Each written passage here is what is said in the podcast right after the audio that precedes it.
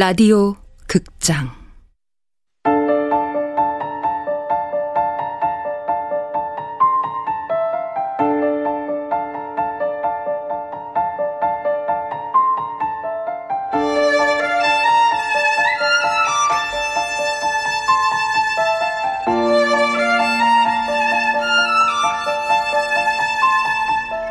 부서진 여름 원작 이정명 극본 이난영 연출 황영선 열네 번째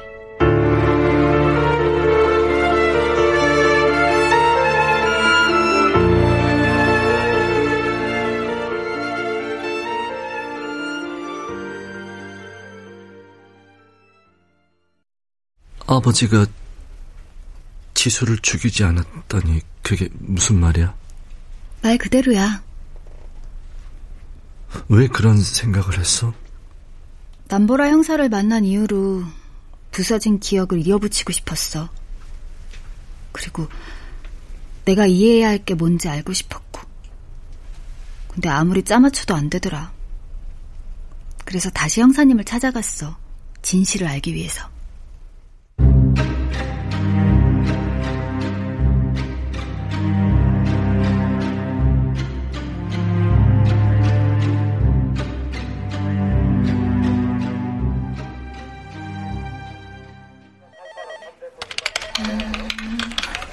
남경사님, 누가 찾아왔는데요? 날요? 누가요? 저기 여학생이요. 어, 혜리야. 날씨 좋지? 네 덕분에 나와보네.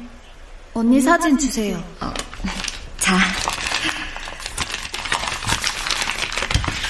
색이 많이 바랬더라. 하워드 주택에 관해 듣고 싶어요. 정확히는 하워드 주택이 아니라 하워드 주택에서 살던 언니의 피살 사건에 대해서요. 어, 그 사건은 나한테 첫 사건이었어. 가장 마음에 남는 사건이기도 하고. 솔직히 그땐 수사반 일원이라지만 거의 커피만 타다 날랐어. 여자라서, 신참이라서. 변명 같지? 지금 와서 잘잘못을 따지려는 건 아니에요. 그렇게 해도 아무것도 바꿀 수 없고 누구도 만족하지 못할 테니까요. 그래. 근데 왜 날 찾아왔어? 사진 때문만은 아닌 것 같은데. 그냥 알고 싶어서요. 어디서부터 뭐가 잘못되었는지를. 잘못되었다고 느끼는구나. 나도 그랬어. 쭉. 퍼즐 조각들은 들어맞는데 그림이 나오지 않으니까. 솔직히 이야기를 해주고 싶은데 무슨 얘기를 할지 모르겠다. 네가 무엇을 알고 싶은지 내가 그 답을 줄 수 있을지 확실치도 않고. 멜컴 아저씨 얘기해주세요. 어떻게 아저씨가 범인이라는 걸 알았죠? 대부분의 살인사건은 면식범에 의해 일어나. 그래서 지수를 아는 사람들 대상으로 수사망을 좁히다 보니까 멜컴 주택 남자들이 남더라. 두 아들은 지수와 친했는데 알리바이가 있었어. 근데 이 집만은 알리바이가 불완전했고 젊은 시절의 전과까지 밝혀졌지. 수사의 초점이 그 사람에게 옮겨간 건 당연한 일이었어. 결정적으로 어, 이런 말 어린 너한테 해도 될지 모르겠다만 피해자 체내에서 체액이 검출됐어. 그게 멜컴 아저씨 거였던 건가요? 장담은 못하겠지만. 그게 무슨 말이에요? 장담을 못하겠다뇨?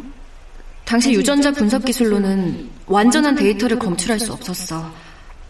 검체가 소량인데다 시간도 많이 지나 증거 효력도 불충분했고 하지만 용의자의 자백을 끌어내는 데는 효과가 있었지.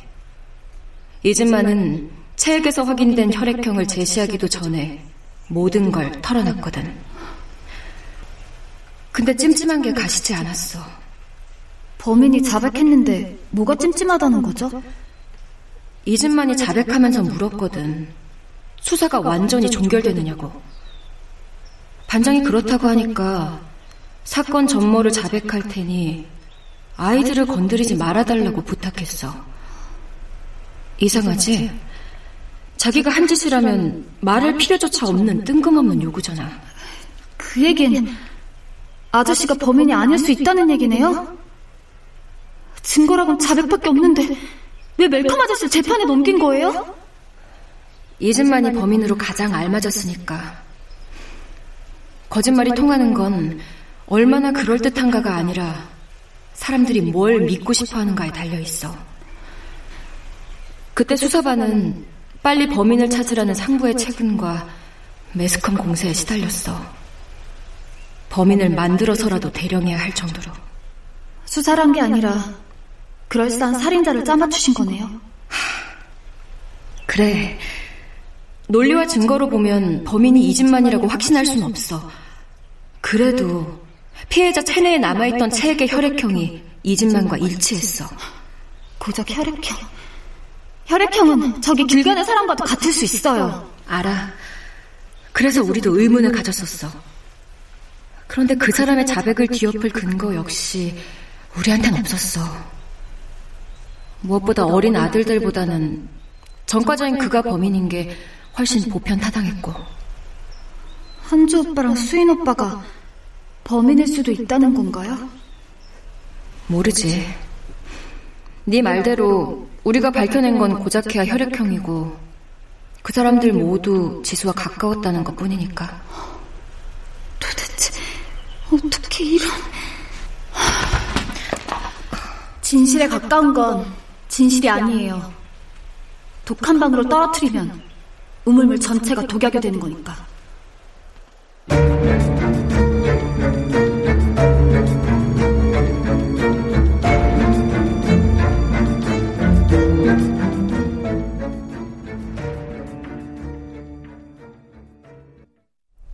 확신이 들었어. 멜컴 아저씨는 언니를 죽이지 않았다. 그러니 내가 어떻게 멜컴 주택 사람들을 자기를 미워할 수 있겠어. 자기랑 수인 오빠는 알리바이가 있고 아저씨는 거짓 자백을 한 건데. 정말 그렇게 생각해? 나 목격했었어. 뭘? 언니가 사라지던 날 아침에 언니랑 약속을 했어. 잠들기 전에 바스커빌가에게 마지막 부분을 읽어주기로. 근데 해가 지고 저녁 시간이 넘었는데도 언니가 돌아오지 않는 거야. 그래서 밖으로 나가서 언니를 기다리다가 세 사람을 봤어. 세 사람? 그게 누군데? 아저씨랑 언니, 그리고 어떤 사람. 내가 밖으로 나갔을 때 아저씨는 포치의 흔들의자에 앉아 맥주를 마시고 있었어. 대문 밖으론 언니가 언덕 쪽을 향해 뛰어가고 있었고, 두 손으로 얼굴을 가리고 있는 게 울고 있었던 것 같아. 반가운 마음에 언니를 부르러 갔는데, 그때 어떤 사람이 불쑥 나타나 언니를 향해 언덕 쪽으로 뛰어갔어. 그게 내가 본 언니의 마지막 모습이야. 그 사람 봤어? 아니, 어두워서 못 봤어. 그때 왜 입을 다물었어? 아니면 아버지는 살인자가 되지 않았을지도 모르잖아. 아무도 내게 묻지 않았어. 그때 내가 본 게 어떤 의미인지 그 말을 해야 할지 말아야 할지도 몰랐어. 그게 중요한 단서라는 걸 흐릿하게나마 깨달은 건 중학생이 된 후였어. 그 사람 누구였어? 지수를 쫓아갔던 사람. 몰라. 기억해봐. 계속 생각했는데 기억이 안 나, 전혀.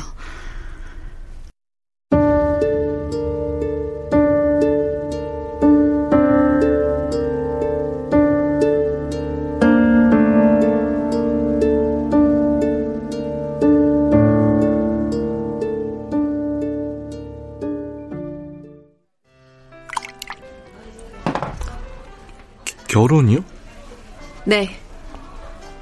어, 형이 누굴 만나고 있을 거란 생각은 못했어요. 제가 쫓아다녔어요. 아시죠? 수인이, 아니, 이 사람 완전 목석인 거. 그래서 도끼로 수십 번 찍은 것 같아요. 지성이면 감천이라고 넘어오더라고요. 넘어온 김에 마음 변할까봐 당장 결혼하자고 했죠. 아, 다행이에요. 형이 좋은 분 만나서. 들었지? 나 좋은 사람이라고 한 거. 식은 올리지 않을 거고 그냥 혼인 신고만 할 거야. 그래도 너한테는 알려야 할 것 같아서 알리는 거고. 어, 제가 가져올게요. 어, 아, 두분 그동안 내 흉 보고 있어요?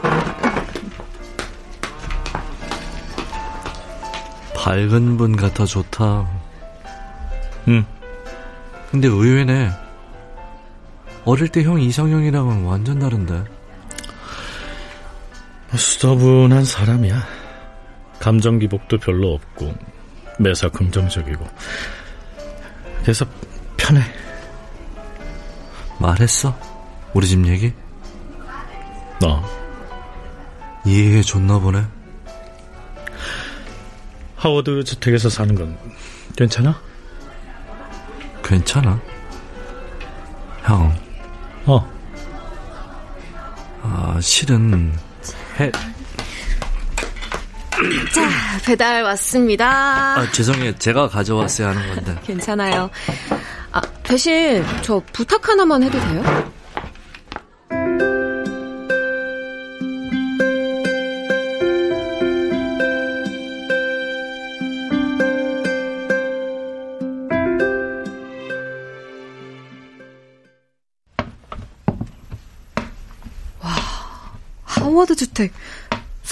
근사한데요? 건축미학적으로도 꽤 근사한 곳이에요. 그래도 전 멜컴 주택이 더 마음에 들어요. 작은 방 안에서 그이랑 도련님이 복잡거리며 살았겠구나 싶으니까 괜히 애정이 생기는 거 있죠. 형수님이 여길 보고 싶어 할 거란 생각은 못했어요. 음, 누군가를 좋아하면 그 사람의 역사가 알고 싶어지잖아요? 근데 형 성격 알죠? 입 꾹 닫고 아무 말도 안 해주더라고요. 그래서 여기 오면 그이에 대해 좀 더 알 수 있지 않을까 싶었어요. 아, 그런데 이 그림 도련님이 그리신 거죠? 네. 하워드 주택의 사계라고 고등학교 때 그린 그림이에요. 그림 속 이 소녀. 미안, 늦었지? 어, 안녕하세요. 누구? 형 결혼하실 분이야. 아, 수현이 오빠 결혼하나 보네? 아, 그 일을 아세요? 네, 여기 하워드 주택에 살았었거든요. 오래 전에.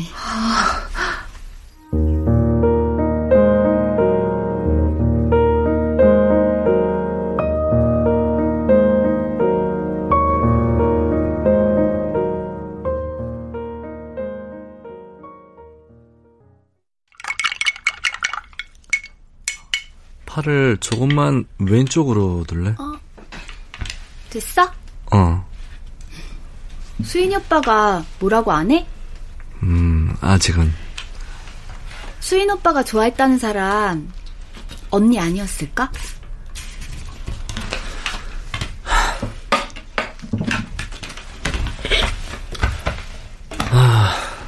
안 되겠다. 어, 옷 입어. 오늘은 그만 그릴래. 알았어. 근데 그림은 언제 보여줄 거야? 석 달 넘게 모델하면서 내가 어떻게 그려지고 있는지 모른다는 게 말이 안 되잖아. 아직 미완성이란 핑계는 대지 마. 보고 싶으면 봐. 뭐 아직 미완성이긴 하지만. 진짜? 드디어 보네. 아, 죽은 오피리어였어? 제목이 오피리어의 여름이라고 해서 행복할 때일 거라고 생각했는데. 난 오피리아가 연못에 빠져 죽었을 때 비로소 행복해졌다고 생각했어. 어쩔 수 없는 운명에서 벗어난 거니까. 행복한 죽음은 없어. 어, 아, 말을 잘못 선택했네. 그냥 사랑의 감정이 죽음의 순간까지 박제되었으면 좋겠다는 의미야.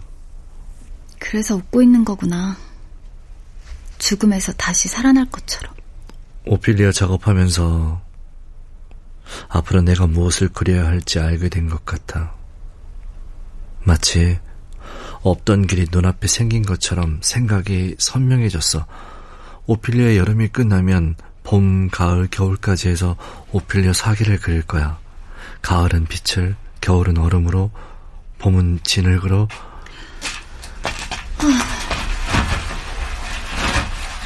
자기는 가을과 겨울, 내년 봄까지 우리가 함께 할 거라 생각해? 당연하지. 우리가 함께 하지 못할 경우는 헤어지는 것 뿐인데, 난 널 그리고, 그리고 또 그릴 거야. 넌 내게 모딜리아니의 에비테르느고 샤갈의 벨라니까. 모딜리아니는 에비테르느를 자살하게 만들었고 샤갈은 벨라를 잊고 다른 사람과 결혼했어. 나도 분명 그녀들처럼 예술적 희생품으로 전락할 거야. 그럴 리 없어. 난널 사랑하니까. 내 몸에 손대지 마! 어, 나만 사랑하는 거야? 너도 나 사랑하잖아. 그래. 나도 사랑해. 하지만 이건 아니야. 널 사랑한다고. 이러지 말라니까! 사랑해. 너의 상처 하나하나. 모두 사랑해. 다시 그때로 돌아간다면 멈췄어야 했다고.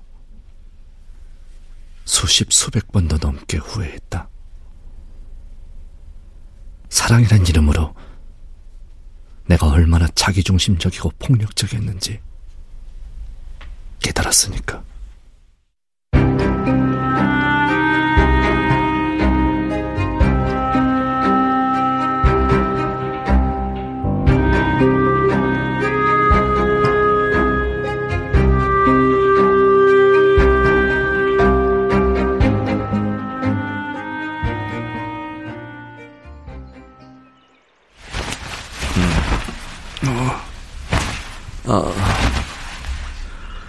혜리야, 어, 어딨어?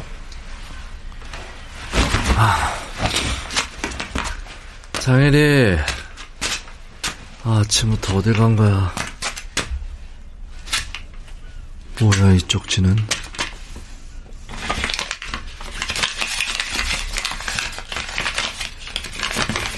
안녕.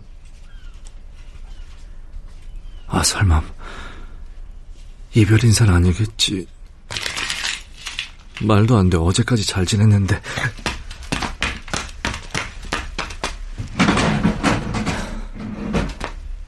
없어. 분명 여기다 옷들을 넣어놨는데. 화구 가방.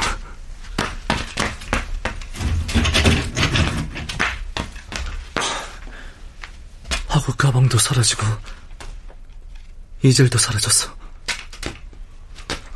왜? 왜 사라진 건데? 하워드 주택 어디에도 그녀의 흔적은 없었다.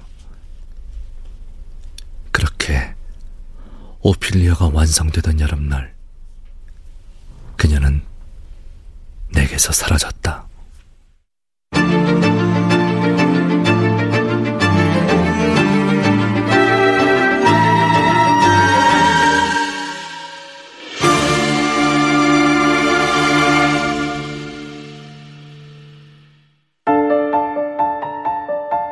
라디오 극장 부서진 여름 이정명 원작 이난영 극본 황영선 연출로 14번째 시간이었습니다.